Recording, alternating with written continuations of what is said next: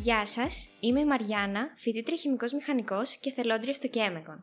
Ακούτε το 7ο επεισόδιο του podcast Chemic Talks.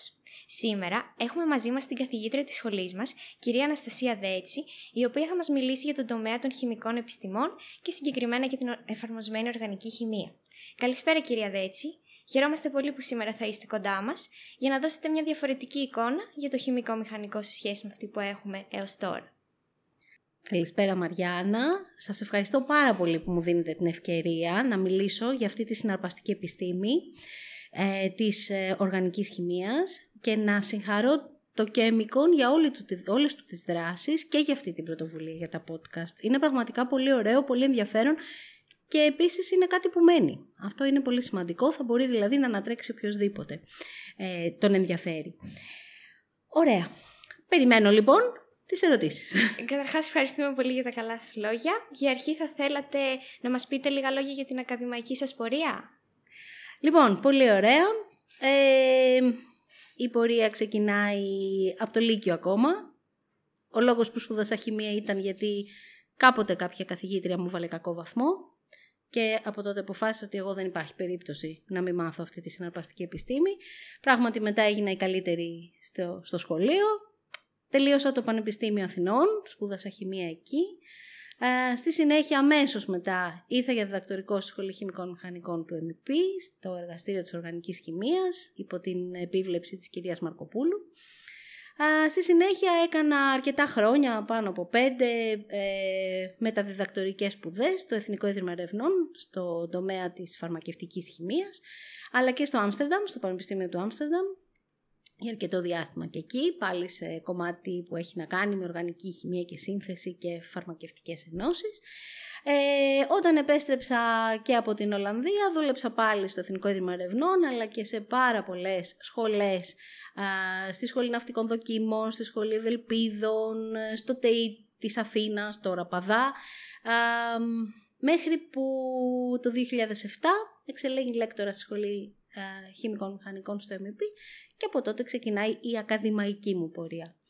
Δύσκολος δρόμος, μακρύς δρόμος, θέλει πάρα πολύ υπομονή, πάρα πολύ γερά νεύρα και γερό στο μάχη, όμως κάνω την πιο ωραία δουλειά του κόσμου. Α, το πιο σημαντικό είναι ότι έχω επαφή με εσάς, με τα παιδιά, με τους φοιτητές, την καθημερινή μας επαφή ε, και κάνουμε μια δουλειά ερευνητική που δεν βαριόμαστε ποτέ. Και είμαστε πάντα μπροστά στις εξελίξεις. Τέλεια. Άρα, αφού εσείς έχετε ξεκινήσει τις σπουδές σας σαν χημικός και τώρα στη σχολή μας ασχολείστε με την επιστήμη της χημείας, θα μπορούσατε να μας περιγράψετε τη σύνδεση μεταξύ χημείας και χημικής μηχανικής; Πολύ ωραία. Και αυτό είναι κάτι που νομίζω ότι πρέπει να διευκρινιστεί και να τονιστεί και οι νεότεροι όσοι θέλουν να μπουν στους χημικούς μηχανικούς ή στους χημικούς πρέπει να ξέρουν τη διαφορά γιατί η αλήθεια είναι ότι δεν είναι κάτι αυτονόητο η διαφορά του χημικού από το χημικό μηχανικό. Αυτό που θα πάρει κανείς σαν ε, βασική διαφορά είναι ότι ο ένας ασχολείται με την εργαστηριακή και μικροκλίμακα, ο άλλος, ο χημικός μηχανικός, ανεβαίνει σε κλίμακα και πάει να αναπτύξει ό,τι ο χημικός ανέπτυξε στο εργαστήριο, να το πάει στη μεγάλη κλίμακα τη βιομηχανική. Ας πούμε αυτό ότι είναι μια βασική διαφορά. Τώρα, η χημεία θεωρώ και πιστεύω ότι είναι το συγκριτικό πλεονέκτημα του χημικού μηχανικού. Τον διαφοροποιεί από όλες τις άλλες ειδικότητες των μηχανικών οι γνώσεις αυτές της βασικής, της, της βασικής επιστήμης τόσο σε θεωρητικό επίπεδο όσο και σε εργαστηριακό επίπεδο είναι ένα εξαιρετικό εφόδιο για το χημικό μηχανικό. Οι χημικές διεργασίες που ο χημικός μηχανικός καλείται να αναπτύξει, βελτιώσει, σχεδιάσει απαιτούν τις βασικές γνώσεις της χημίας, απαιτούν να ξέρει τις χημικές αντιδράσεις, την κινητική τους, τη θερμοδυναμική τους, φυσικοχημικές ιδιότητες, ακόμη και την ανάλυση και την ταυτοποίηση των προϊόντων και των ουσιών που παράγονται. Αυτές όλες τις ε, γνώσεις και τις δεξιότητες δεν τις έχει άλλη ειδικότητα μηχανικού. Α, όσον αφορά τώρα την οργανική χημεία, ειδικότερα, ε, όπως ίσως όλοι ξέρετε τώρα πια, ε, ε μετά τις σπουδές σας δηλαδή εδώ, ε, βλέπετε ότι ε, τα οργανικά μόρια ουσιαστικά αφορούν την πλειοψηφία των χημικών διεργασιών, ξεκινώντας από την πετρελαιοβιομηχανία, φτάνοντας μέχρι τα fine chemicals και τα φαρμακευτικά και τα καλλιντικά. Στην πραγματικότητα η οργανική χημεία απαντάει στο πώς γίνεται μια αντίδραση. Περιγράφει τις παραμέτρους που την ευνοούν, α, τους διαλύτες, τις αναλογίες πρέπει να βάλεις στα αντιδρόντα, στα, στους καταλύτες, τον τρόπο θέρμανσης, την επεξεργασία, τον καθαρισμό κλπ. Α, όλα αυτά σε εργαστηριακή κλίμακα. Ο χημικός μηχανικός θα κληθεί να περάσει τη διεργασία αυτή σε βιομηχανικό επίπεδο. Εκεί πολλά είναι διαφορετικά, αλλά η βάση είναι ίδια. Η, η, το τι γίνεται, το πώς τα μόρια αντιδρούν μεταξύ τους, ε, ε, είναι αυτή η γνώση που χρειάζεται να έχει. Θα αρχίσει να σκέφτεται πώς γίνεται η αντίδραση, τι θα κάνει για να την ε, εξασφαλίσει υψηλή απόδοση και, καθα... και καθαρότητα στο προϊόν του και βέβαια πάντα πρέπει να σκεφτεί τις ασφαλείς συνθήκες α, λειτουργίας σε αυτή τη μεγάλη κλίμακα που όπως είπα πολλά πράγματα είναι διαφορετικά. Μάλιστα. Άρα η χημεία είναι αναπόσπαστο κομμάτι της επιστήμης του χημικού μηχανικού και μάλιστα τον διαφοροποιεί και από τους άλλους ε, μηχανικούς. Και γιατί ένας χημικός μηχανικός να ασχοληθεί συγκεκριμένα με το κομμάτι της οργανικής χημείας. έχω δύο απαντήσεις εδώ. Η μία απάντηση είναι η συναισθηματική ας πούμε. Είναι μια επιστήμη συναρπαστική. Η οργανική χημεία ε, μπαίνει στο μικρό κόσμο ε, με, των μορίων. Έχει πολύ πολύ δουλειά. Έχει πάρα πολύ σκέψη. Πρέπει να, να συνδυάζεις ε, πάρα, πολύ, πάρα πολύ πληροφορία για να καταλήξει το τελικό αποτέλεσμα. Έχει πολλές απογοητεύσεις, γιατί πολλές αντιδράσεις και πολλές διεργασίες απογοητεύουν, δεν είναι αυτό που περιμένεις, αλλά και πολλές χαρές όταν αυτό που άλλαξες και αυτό που βελτιστοποίησες ε, οδήγησε στο επιθυμητό προϊόν.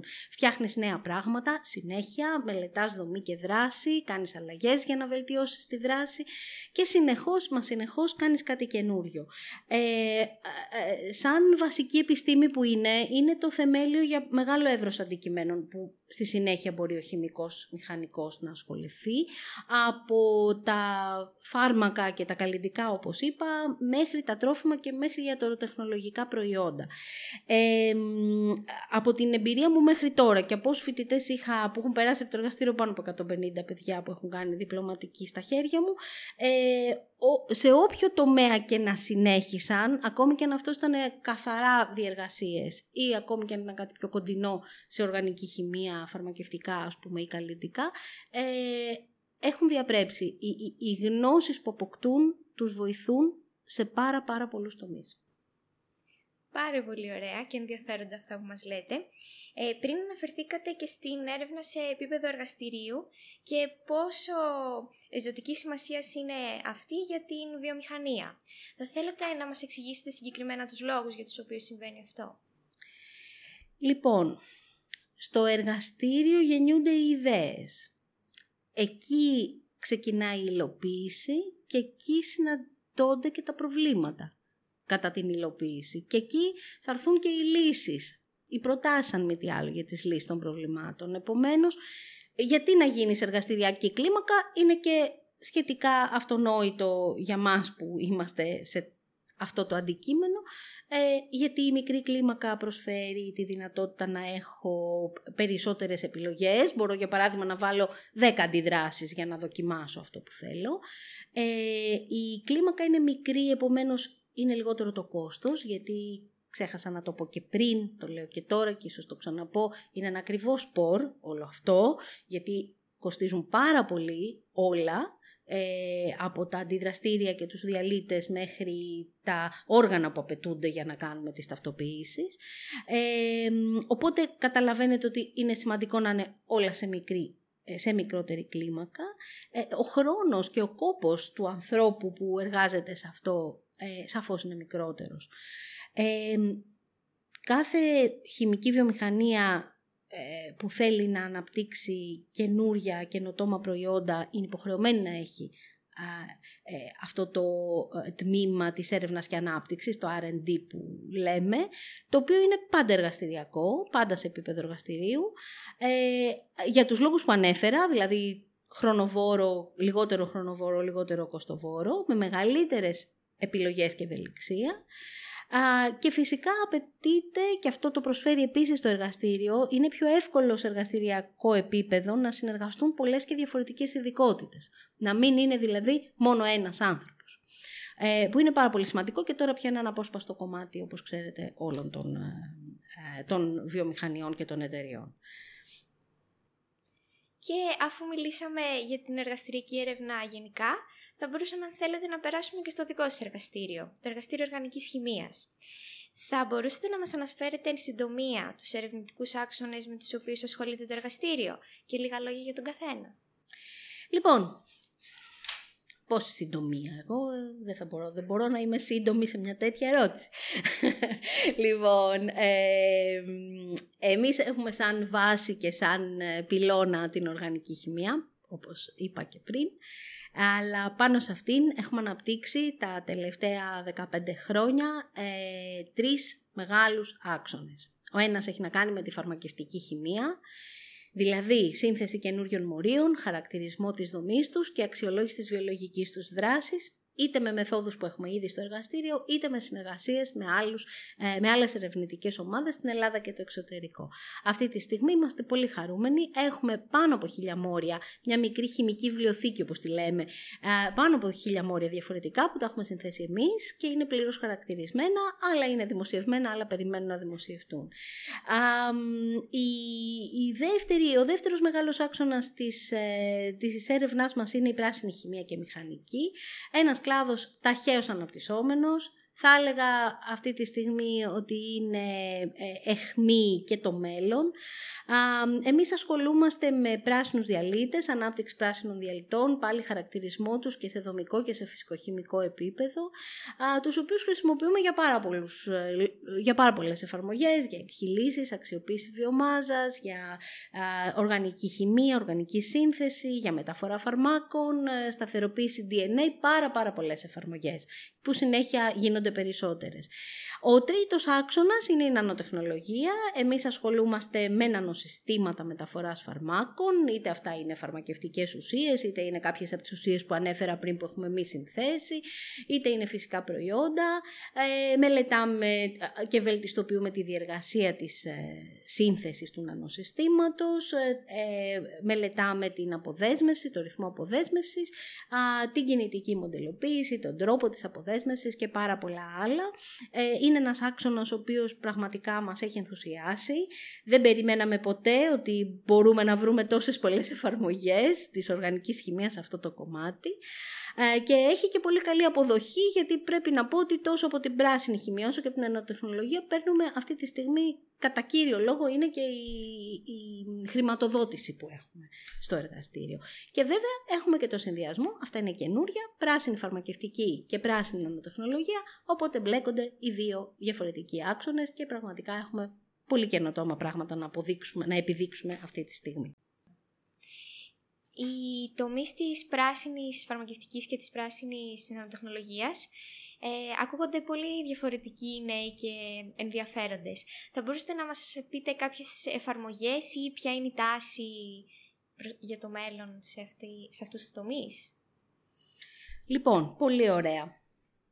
Όσον αφορά τώρα την πράσινη φαρμακευτική χημεία, ε, εδώ έχουμε προσπαθούμε να εντάξουμε έστω σε κάποιο στάδιο α, μιας διεργασίας ανάπτυξης ενός φαρμάκου, για παράδειγμα, ε, έστω κάποιο κομμάτι το οποίο να είναι λιγότερο τοξικό, να μην έχει τοξικότητα, να, είναι, να μην δημιουργεί απόβλητα, να είναι ασφαλές και παράλληλα να εξασφαλίζει ότι το προϊόν θα έχει τις ιδιότητες που θέλουμε και φυσικά θα μπορεί να ε, γίνει και όλη αυτή η ανάπτυξη και σε βιομηχανική κλίμακα. Γιατί το πρόβλημα αυτή τη στιγμή που αντιμετωπίζεται, για παράδειγμα θα μιλήσω λίγο περισσότερο για το κομμάτι της φαρμακευτικής βιομηχανίας, όταν για παράδειγμα γίνεται η σύνθεση ενός φαρμάκου, αυτή η, η οργανική σύνθεση, ε, όπου έτσι παράγεται και βιομηχανικά ένα φάρμακο, αυτή έχει πάρα πολλά στάδια. Μπορεί, υπάρχουν δηλαδή α, φαρμακευτικά μόρια, τα οποία για να συντεθούν απαιτούν 10-15 στάδια. Σε κάθε στάδιο από αυτά υπάρχουν τα, οι αντίστοιχοι διαλύτες, υπάρχουν τα αντιδραστήρια, υπάρχουν, υπάρχει η θέρμανση, υπάρχουν καταλύτες κλπ. Έστω σε κάποια από αυτά να μπορέσει να γίνει μία διαφοροποίηση για να αποκτήσει η διεργασία πράσινου χαρακτήρα, είναι ένα τεράστιο κέρδος για το περιβάλλον, για τους ανθρώπους. Αυτό είναι προφανές. Για τη φαρμακευτική βιομηχανία τώρα είναι όλα αυτά αλλά είναι και ένα πρόβλημα μεγάλο. Γιατί κάθε φάρμακο που έχει κατατεθεί έχει ένα φάκελο. Κάθε φάρμακο που κυκλοφορεί έχει ένα φάκελο που τον ακολουθεί. Και αυτός ο φάκελος γράφει μέσα πάρα πάρα πολύ αναλυτικά κάθε στάδιο και κάθε στιγμή της πορείας αυτής της ένωσης μέχρι το τέλος. Αν λοιπόν εσύ πας και αλλάξεις κάτι, αυτό πρέπει να περάσει, ο φάκελος αλλάζει και πρέπει να ξαναγίνει. Και αυτό είναι δύσκολο. Γι' αυτό και η φαρμακευτική βιομηχανία είναι από αυτές που πιο δύσκολα ανοίγονται και δέχονται διαφορές, τροποποιήσεις στις διεργασίες τους. Όμως, πολύ μεγάλες φαρμακευτικές τώρα το έχουν ανοίξει αυτό και αυτό που εμείς κάνουμε εδώ σε μια μικρή εργαστηριακή κλίμακα και σε συνεργασία με κάποιες φαρμακευτικές ελληνικές είναι πρώτον να προσπαθήσουμε να αλλάξουμε κάποιους διαλύτες με πράσινους διαλύτες. Οι πράσινοι διαλύτες είναι πολλών κατηγοριών. Το νερό είναι ο πιο πράσινος διαλύτης, ας πούμε, που μπορεί κανείς να σκεφτεί. Αλλά ε, υπάρχουν και όλοι αυτοί οι, τα ιοντικά υγρά, οι, οι βαθέως ευτυκτικοί διαλύτες, οι οποίοι έχουν το πλεονέκτημα ότι σε αντίθεση με το νερό μπορούν να διαλύσουν οργανικές ενώσεις, κάτι που το νερό προφανώς δεν μπορεί να κάνει και που μπορούν να ανακυκλωθούν και να επαναχρησιμοποιηθούν. Και επίσης να έχουν και διπλό ρόλο, να είναι και καταλύτες και διαλύτες. Οπότε γλιτώνεις και ένα καταλύτη, ας πούμε, σε μια τέτοια διεργασία. Άρα εμείς στοχεύουμε προς τα εκεί και μπορώ να πω ότι ήδη είμαστε σε ένα πάρα πολύ καλό δρόμο χρησιμοποιώντας βαθέως ευτυκτικούς διαλύτες φτιαγμένους από φυσικά προϊόντα ε, για αντιδράσεις ε, σύνθεσης ε, μορίων με αντιοξυδοτική και αντιφλεγμονώδη δράση. Ένα αυτό. Και ένα δεύτερο είναι το να μελετήσουμε τέτοιους πράσινους διαλύτες σαν διαλύτες σταθεροποίησης του DNA. Το DNA είναι ένα μόριο το οποίο ε, είναι δύσκολο να μείνει σταθερό και να μην ε, μετουσιωθεί ή τροποποιηθεί ή αλλάξει ε, σε απλούς διαλύτες. Συνήθως διατηρείται σε κάποια ρυθμιστικά διαλύματα που όμως δεν διατηρείται και εκεί για πάρα πολύ καιρό. Αυτή τη στιγμή η τάση είναι να προσπαθήσει κανείς να έχει το DNA σταθεροποιημένο σε έναν πράσινο διαλύτη όπου και θα του προσφέρει περισσότερο χρόνο ε, σταθερότητας, αλλά και θα δώσει την ευκαιρία να χρησιμοποιηθεί το DNA διαλυμένο με αυτόν τον τρόπο, ίσως και σε κάποιες διεργασίες άλλες που απαιτούν το DNA να διαλυθεί σε οργανικό διαλύτη, που δεν γίνεται εύκολα, γιατί χαλάει η δομή του. Έτσι λοιπόν οι δύο πιο καινούργιες ας πούμε τάσεις που εμείς αυτή τη στιγμή στην πράσινη φαρμακευτική χημεία ε, ε, ερευνούμε είναι αυτές. Και όσον αφορά τώρα για την πράσινη νανοτεχνολογία, εκεί είναι πραγματικά ένα πάρα πολύ συναρπαστικό κεφάλαιο. Ε, ε, έχουμε ξεκινήσει, ξεκινήσαμε πολύ δειλά και τώρα ξαφνικά έχουμε φτάσει να έχουμε ε, νέα πρωτεϊνικά φιλμ τα οποία έχουν μηχανικές ιδιότητες πολύ πιο καλές από άλλα φιλμ τα οποία παράγονται από τα παραδοσιακά εντός αγωγικών πολυμερή. Α, όπως επίσης φτιάχνουμε και υδρογέλες, ένα, μια άλλη φαρμακοτεχνική μορφή ας πούμε μπορεί να πει κανείς και σε όλα αυτά ε, έχουμε εισάγει πάλι τους φυσικούς βαθέως ευτυκτικούς διαλύτες οι οποίοι εδώ τώρα έχουν και πάλι διπλό ρόλο. Παίζουν το ρόλο του πλαστικοποιητή οπότε δεν χρειάζεται να προσθέσεις κάτι παραπάνω, βάζεις αυτό, αλλά παίζουν και το, το ρόλο του α, διασταυρωτή, του cross-linker δηλαδή, όπου βοηθούν τα πολυμερικά μόρια να συνδεθούν μεταξύ τους ε, και μπορούν επίσης να εγκλωβίσουν μέσα σε αυτό όλο το σύστημα και κάποια βιοδραστικά μόρια ώστε το φιλμ ή το υλικό που πρόκειται να παραχθεί να έχει και τις επιθυμητές ιδιότητες. Αυτό, να πω την αλήθεια, δεν το πολύ περιμέναμε, δεν περιμέναμε οι φυσικοί βαθέως ευτεκτικοί διαλύτες να έχουν αυτή τη δράση. Α, όμως ε, τα τελευταία δύο χρόνια που ασχολούμαστε ε, ε, βλέπουμε ότι το πεδίο είναι πραγματικά ανοιχτό και πάρα πολύ ωραίο. Ε, και να πω ότι για παράδειγμα μία ε, φοιτήτρια που τελείωσε τώρα το διδακτορικό της μαζί μου, τελείωσε πέρυσι, είναι Φέλη ε, και ασχολήθηκε πάρα πολύ με τα φιλμ αυτά, τα φιλμ χιτοζάνης με βαθέως ευτυκτικούς διαλύτες. Τώρα πηγαίνει στο Imperial, ε, στο τμήμα χημίας, να κάνει postdoc ακριβώς με το ίδιο θέμα. Που σημαίνει ότι μάλλον είμαστε σε καλό δρόμο. Οπότε ε, πραγματικά αυτό μας έχει ενθουσιάσει και προχωράμε πραγματικά προς τα εκεί έτσι με πάρα πολύ φόρα. Είναι πραγματικά πολύ σημαντικό για τους φοιτητές της σχολής μας να ακούνε για νέους και πολλά υποσχόμενους τομείς σαν και αυτούς που μας αναφέρατε. Οπότε, αν κάποιος φοιτητής θελήσει να απασχοληθεί στο εργαστήριό σας, σε ποιο έτος πρέπει να βρίσκεται ή τι ενδιαφέροντα πρέπει να έχει και ποια θα είναι η καθημερινότητά του στο εργαστήριο. Λοιπόν, συνήθως εμείς έχουμε κατά μέσο όρο το λιγότερο 10 παιδιά τη χρονιά που έρχονται και κάνουν μαζί μας τη διπλωματική τους εργασία.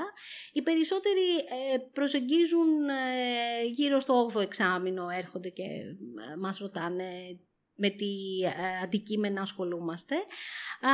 υπάρχουν και κάποιοι που έχουν έρθει, υπάρχουν περιπτώσεις μες στα χρόνια που έχουν έρθει και πιο νωρίς, από το τρίτο ακόμα έτος, που θέλουν να δουν πώς είναι το εργαστήριο και η καθημερινότητά του, αλλά κατά κύριο λόγο είμαστε στο τέταρτο και πέμπτο έτος οι φοιτητές μας. Ε, το εργαστήριο απαιτεί πολλά πράγματα. Απαιτεί συνέπεια και αφοσίωση, πρέπει να είναι κανείς εκεί, ε, τουλάχιστον ένα οχτάωρο, πολλές φορές και περισσότερο. Αυτό που τα παιδιά αποκτούν είναι πάρα ε, ε, επαφή άμεση με πάρα πολλές τεχνικές χαρακτηρισμού και μελέτης της δομής οργανικών ενώσεων και υλικών και αποκτούν και άλλες δεξιότητες όμως μία από τις κυριότερες είναι η συνεργασία και το ομαδικό πνεύμα. Νομίζω ότι είναι το πιο σημαντικό χαρακτηριστικό της ομάδας μας και του εργαστηρίου μας και ο λόγος για τον οποίο, ένας από τους κυριότερους λόγους μάλλον, για τον οποίο έρχονται πάρα πολλά παιδιά σε εμάς, είναι ότι έχουμε ένα πολύ καλό κλίμα, το οποίο όμως οφείλεται στο ότι όλοι βλέπουν ότι απαιτείται συνεργασία, ομαδική προσπάθεια συμμετοχή σε ό,τι χρειάζεται το εργαστήριο και πραγματικά πιστέψτε με αυτές οι δεξιότητες μπορούν να είναι και πιο σημαντικές στο μέλλον από οποιαδήποτε ίσως α, ε, καταπληκτική βαθμολογία ή κάποιο καταπληκτικό μεταπτυχιακό. Θα σας φανούν πολύ πιο χρήσιμα όλα αυτά το να, είστε, να μάθετε να συνεργάζεστε. Είναι πάρα πολύ σημαντικό. Αυτή λοιπόν είναι η καθημερινότητα. Γενικά δεν γκρινιάζει κανένας, αλλά ότι δουλεύουν σκληρά είναι αλήθεια. και απαραίτητο όμως. Όντως, η συνεργασία και το να υπάρχει καλό κλίμα είναι πάρα πολύ σημαντικό για ένα εργαστήριο. Και επίσης το εργαστήριο σου ακούγεται και πολύ φιλόξενο. Ε, Όμως, κατά τη διάρκεια της σχολής των χημικών μηχανικών, ποια είναι τα σημαντικά μαθήματα και τα βήματα που πρέπει να ακολουθήσει κάποιος για να καταφέρει να ασχοληθεί με την οργανική χημεία; Λοιπόν, αυτή είναι πολύ ωραία ερώτηση. Έχει μια προφανή απάντηση το ότι να έχει ακολουθήσει τα μαθήματα που προσφέρονται από το εργαστήριο, δηλαδή την οργανική, την πράσινη, την φαρμακευτική α, ή το επιλογής του πέμπτου με τη χημεία των φυσικών προϊόντων, αλλά, αλλά απαιτείται επίσης ε, η, το κομμάτι, δηλαδή είναι, είναι απαραίτητο το κομμάτι της αναλυτικής χημείας και της ενόργανης ανάλυσης, γιατί όπως σας είπαμε σε αυτά τα χρησιμοποιούμε σε καθημερινή βάση, και κάτι που και εγώ με τα χρόνια το είδα και το έχω εκτιμήσει πάρα πολύ, ακόμη και μαθήματα τα οποία εκ πρώτης όψεως φαίνονται ε, όχι άσχετα, αλλά φαίνονται ότι δεν συνδέονται άμεσα με το κομμάτι της οργανικής χημείας, εντούτοις α, σας δίνουν ένα τρόπο σκέψης ο οποίος ταιριάζει πάρα πολύ με το κομμάτι αυτό και πραγματικά έχω εκτιμήσει πάρα πολλές φορές τις γνώσεις που έχουν οι χημικοί μηχανικοί, οι φοιτητές που έρχονται, ε, σε τελείως διαφορετικά αντικείμενα και έχω δει πόσο ωραία μπορούν να συνδυαστούν. Επομένως, δεν θα πω μόνο το προφανές, αλλά θα πω ότι όλος ο κύκλος των μαθημάτων βοηθάει να σκέφτεστε με έναν τρόπο που τουλάχιστον στη δική μου την ομάδα και με τον τρόπο που δουλεύουμε σας βοηθάει πάρα πολύ και μας είναι απαραίτητος. Ε, μιλάμε λοιπόν για συνδυαστική γνώση και για μαθήματα που απλώνονται και στα πέντε έτη σπουδών. Και καθώς φτάνουμε στο τέλος της σημερινής μας συζήτησης, τι θα συμβουλεύατε ένα φοιτητή που θέλει να ασχοληθεί με τον κλάδο που ασχολείστε; Τι πρέπει να κρατήσει ένας φοιτητής από τη σημερινή μας συζήτηση δηλαδή; Λοιπόν, να κρατήσει καταρχήν ότι οι γνώσεις που του προσφέρονται ε, είναι σφαιρικές και όλη η διάρκεια των σπουδών του δίνει εφόδια όχι μόνο επιστημονικά αλλά κυρίως έναν ωραίο τρόπο σκέψης. Να κρατήσει ότι πρέπει να σκέφτεται ε, έξω από το κουτί και να αρπάξει κάποιες ευκαιρίες που τώρα δημιουργούνται με τις διεθνείς συνθήκες. Ε, σαν χημικός μηχανικός έχει τη δυνατότητα να πάει σε πάρα πάρα πολλά αντικείμενα. Αν το προσδιορίσουμε όμως λίγο και το μαζέψουμε, ας πούμε, το περιορίσουμε ε, σε κάποιον που ενδεχομένως θα έχει ένα μεγαλύτερο ενδιαφέρον στην οργανική και χημεία και όλα τα όσα είπαμε ως τώρα. Ε, θα, θα πρότεινα σε κάποιον να ασχοληθεί με φαρμακευτική νανοτεχνολογία και τεχνολογία γενικότερα φαρμακευτική, όλα αυτά τα ιατροτεχνολογικά προϊόντα, δηλαδή ε, τα επιθέματα που είναι για επούλωση πληγών, ε, βιοιατρικά εργαλεία, συστήματα τέτοια, ε, θεωρώ ότι αυτά είναι πεδίο δόξης λαμπρών για έναν χημικό μηχανικό. Έχετε όλη τη γνώση της σφαιρική για να το ακολουθήσετε. Ε, θα, φυσικά να, να σκέφτεται κανείς ότι δεν πρέπει να είναι περιορισμένος, μπορεί να κάνει τα πάντα. Θεωρώ ότι ένας χημικός μηχανικός, τουλάχιστον αυτοί που έχω δει εγώ που βγαίνουν από εμάς, μπορεί να κάνει πάρα πολλά πράγματα καλά. Οπότε ας μην περιορίζεται, ας μην λέει «Μπα, εγώ δεν έχω κάνει πολύ οργανική χημεία, τώρα πού να πάω να αναπτύξω φάρμακα». Όχι, αν ε, του δοθεί η ευκαιρία να πάει και αν πραγματικά του αρέσει μπορεί να τα ακολουθήσει.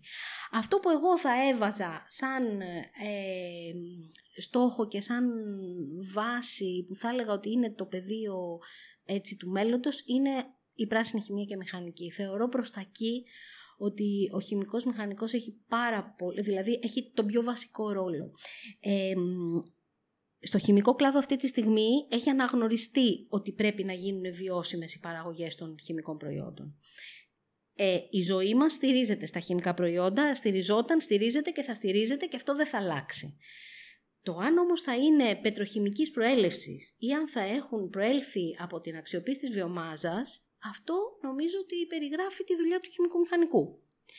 Επομένως, ε, ε, ε, υπάρχει πολύ, πολύ, πολύ πρόκληση όμως εδώ. Δεν είναι εύκολο να περάσεις μια βιομηχανία που είναι στημένη στα πετροχημικά, να την περάσεις ξαφνικά σε προϊόντα, σε, σε πρώτες ύλες από βιομάζα. Και ο, ο, ένας από τους κυριότερους λόγους είναι ότι οι πρώτες ύλες από βιομάζα έχουν μεγάλο ποσοστό οξυγόνου, ενώ τα πετροχημικά δεν έχουν, είναι άνθρακα και υδρογόνο κατά κύριο λόγο. Οπότε όλες οι διεργασίες, όλοι οι αντιδραστήρες, ό,τι έχει στηθεί πρέπει να αλλάξει, τουλάχιστον σε έναν βαθμό. Οπότε εκεί υπάρχει μια πρόκληση μεγάλη. Παρ' όλα αυτά είναι απαραίτητη και θα γίνει, γιατί δεν γίνεται αλλιώς, προς τα εκεί πηγαίνουν όλα. Ε, η χημική βιομηχανία έχει ένα στόχο μέχρι το 2050 να γίνει κλιματικά ουδέτερη, που σημαίνει ότι έχετε μπροστά σας 30 χρόνια ε, που όλοι θα ζητάνε τη δική σας γνώμη. Εγώ θεωρώ ότι εκεί πρέπει να, ε, ε, να επικεντρωθείτε. Θεωρώ ότι για το χημικό μηχανικό είναι τεράστια ευκαιρία αυτή η διεθνής στάση που υπάρχει τώρα και που έχει αναγνωριστεί. Ε, και νομίζω ότι ε, το να σχεδιαστούν πιο πράσινες διεργασίες, ε, να αλλάξει ε, ο τρόπος παροχής της ενέργειας, ακόμη και όπως είπα πριν, ακόμη και σε μια αντίδραση να αλλάξετε κάτι, έναν καταλήτη καινούριο, ένα διαλύτη διαφορετικό, θεωρώ ότι είναι το προφίλ του χημικού μηχανικού και είναι αυτός που πρέπει να πρωτοπορήσει εδώ. Οπότε εγώ θα έδινα σαν τελικό ας πούμε μήνυμα ε, πέρα από το να είστε αισιόδοξοι και να ασχολείστε με αυτό που θέλετε, να ακολουθήσετε ε, αυτό που πραγματικά φαίνεται πως σας αρέσει ε, από όλα όσα μάθατε στη σχολή. Ε, μην περιορίζεστε και μην απογοητεύεστε. Ε, θα κλείσω με, όπως ξεκίνησα. Η δική μου πορεία ξεκίνησε όταν πήρα πτυχίο το 1990 και διορίστηκα το 2007. Πέρασαν πάρα πολλά χρόνια, πάρα πολύ σκόπος και πάρα πολύ επιμονή, όμως, όταν ο στόχος σου είναι συγκεκριμένος, τον, τον πολεμάς. Γι' αυτό μην περιμένετε από την πρώτη στιγμή να έχετε, να, να αποδώσουν οι καρποί, οι καρποί της δουλειάς σας, αλλά ε, να είστε αισιόδοξοι και να ξέρετε ότι έχετε πάρει καλά εφόδια όσο καλύτερα μπορούμε να σας δώσουμε. Οπότε αυτό έτσι θα κλείσω με μια πράσινη νότα αισιοδοξίας. Αυτό θα αφήσω στο τέλος. Και θα σας ευχαριστήσω πάρα πάρα πολύ, γιατί ήταν ωραία η συζήτηση αυτή. Μας δώσετε πραγματικά ένα πολύ ωραίο take home μήνυμα. Εμείς σας ευχαριστούμε πάρα πολύ για την παρουσία σας στο podcast μας και σας ευχόμαστε καλή συνέχεια. Ωραία και εγώ σας εύχομαι καλή επιτυχία σε ό,τι κάνετε και καλή σταδιοδρομία. Ευχαριστούμε πολύ.